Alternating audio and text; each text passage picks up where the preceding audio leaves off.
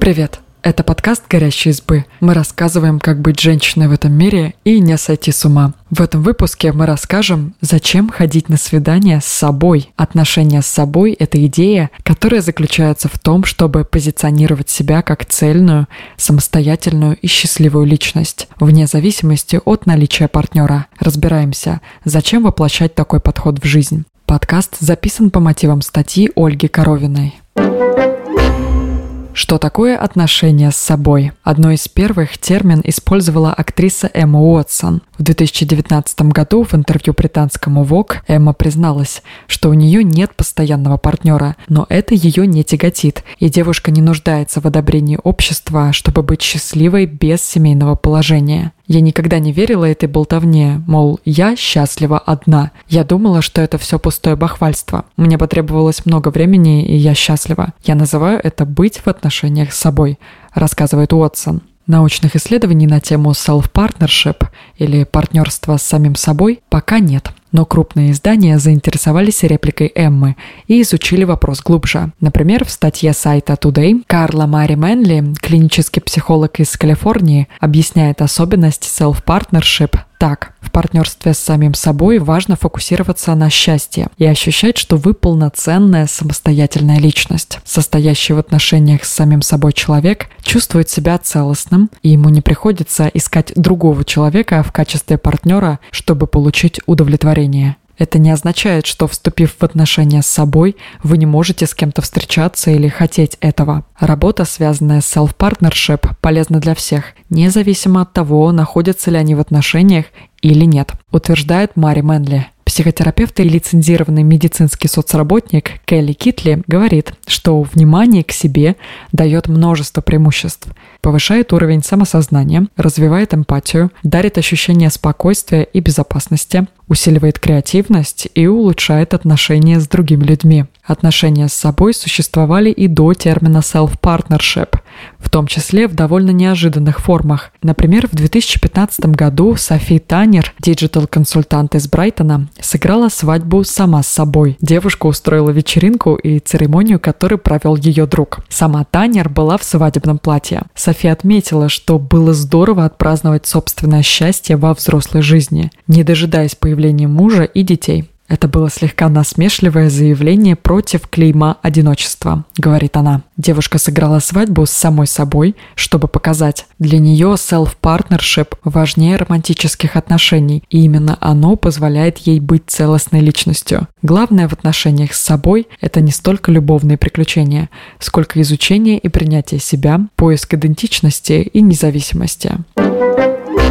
Как вступить в отношения с собой? Фокусируйтесь на преимуществах отношений с собой. Арни Козак, доктор философии, психотерапевт и клинический доцент психиатрии в медицинском колледже университета Вермонта, объясняет, что уединение часто путают с гнетущим одиночеством. Людям страшно остаться со своими мыслями в тишине, но на самом деле время наедине с собой может приносить пользу. Чтобы понять, есть ли она для вас, напишите список позитивных аспектов, которые дает одиночество. Это может быть свобода в выборе занятий, время для анализа желаний и целей в жизни, поиск внутренней гармонии, погружение в работу и творчество или что-то другое, что важно именно вам. Подобное упражнение поможет полюбить свою компанию, повысить самооценку и узнать больше о своих желаниях. Так 37-летняя Эбби Джексон рассказала The Guardian, что она фокусируется на том, что можно получить от одиночества, а не на том, чего не хватает. Я занялась велоспортом как хобби, и мне это очень понравилось, чего я, возможно, не обнаружила бы, если бы не была одинока и не заставляла себя пробовать новые вещи.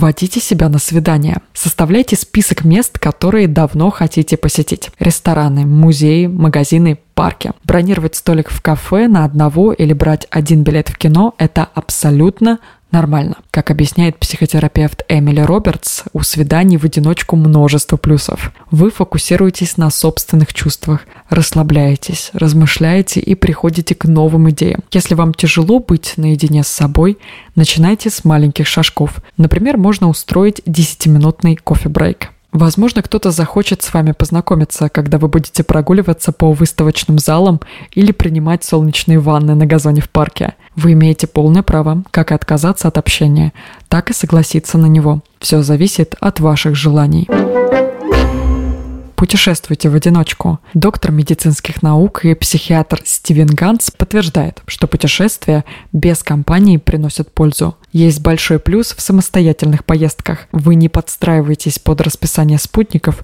и не учитываете их желания. Идете туда, где вам будет интересно. А если нет сил, отдыхайте и никто вас не торопит. Так вы удовлетворяете свои потребности и действительно отдыхаете, не нервничая из-за того, что кто-то в компании остался недоволен путешествием. Одиночные поездки дают возможность лучше узнать себя, стать увереннее и сильнее. Если захочется поделиться с кем-то впечатлениями, позвоните друзьям, выложите сторис в Инстаграм или напишите тред в Твиттере о смешном случае в чужом городе. Кроме того, никто не запрещает общаться с местными. Для этого можно воспользоваться приложениями для знакомств или просто отправиться в локальное модное местечко. Планирование путешествий тоже приносит пользу. Как показало исследование голландских ученых, предвкушение предстоящего отпуска усиливает чувство счастья в течение 8 недель до поездки. Дарите себе подарки. Рик Хэнсон, доктор философии, психолог, старший научный сотрудник научного центра Калифорнийского университета в Беркли, советует дарить подарки самому себе. Это не обязательно должны быть крупные покупки. Главное – делать себе приятно. К примеру, раз в несколько месяцев можно выбираться на шопинг в красивый книжный магазин и разрешать себе купить все, что захочется. Если вы любите цветы, покупайте букеты. И не стоит корить себя за потраченные деньги.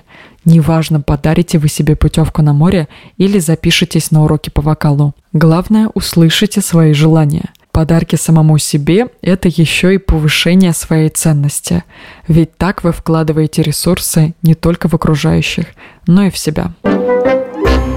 Делайте себе комплименты. Напишите список качеств, которые вам нравятся в себе. Иногда перечитывайте и добавляйте новые пункты. Попробуйте ежедневно записывать свои достижения. Даже небольшие победы заставляют людей чувствовать себя потрясающе, объясняют ученые. Глядя в зеркало, отмечайте черты, которые вам нравятся, и хвалите себя за отлично подобранный наряд. Благодаря этим простым привычкам вы будете чувствовать себя увереннее и спокойнее, повысите внутреннюю мотивацию, усилите производительность.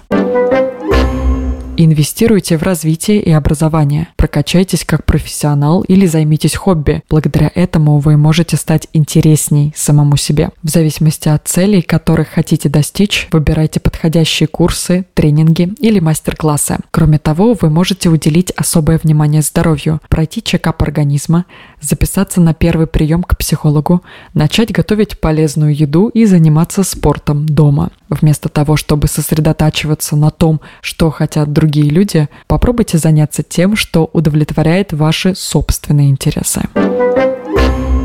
Ведите дневник, пишите или рисуйте все, что вам покажется правильным. Ваш дневник не обязан следовать определенной структуре. Пусть слова и идеи текут свободно. Этот инструмент дает возможность наладить отношения с самим собой, объяснить себе свои же чувства, помогает обрести контроль над эмоциями, снизить стресс и улучшить психологическое здоровье. Как в отношениях с партнером важно быть честным и открытым, так и в отношениях с собой. Стоит делиться чувствами, и мыслями. Спасибо, что послушали этот выпуск. Подписывайтесь на наш подкаст, пишите в комментариях о своих впечатлениях и делитесь ссылкой с друзьями. Пока!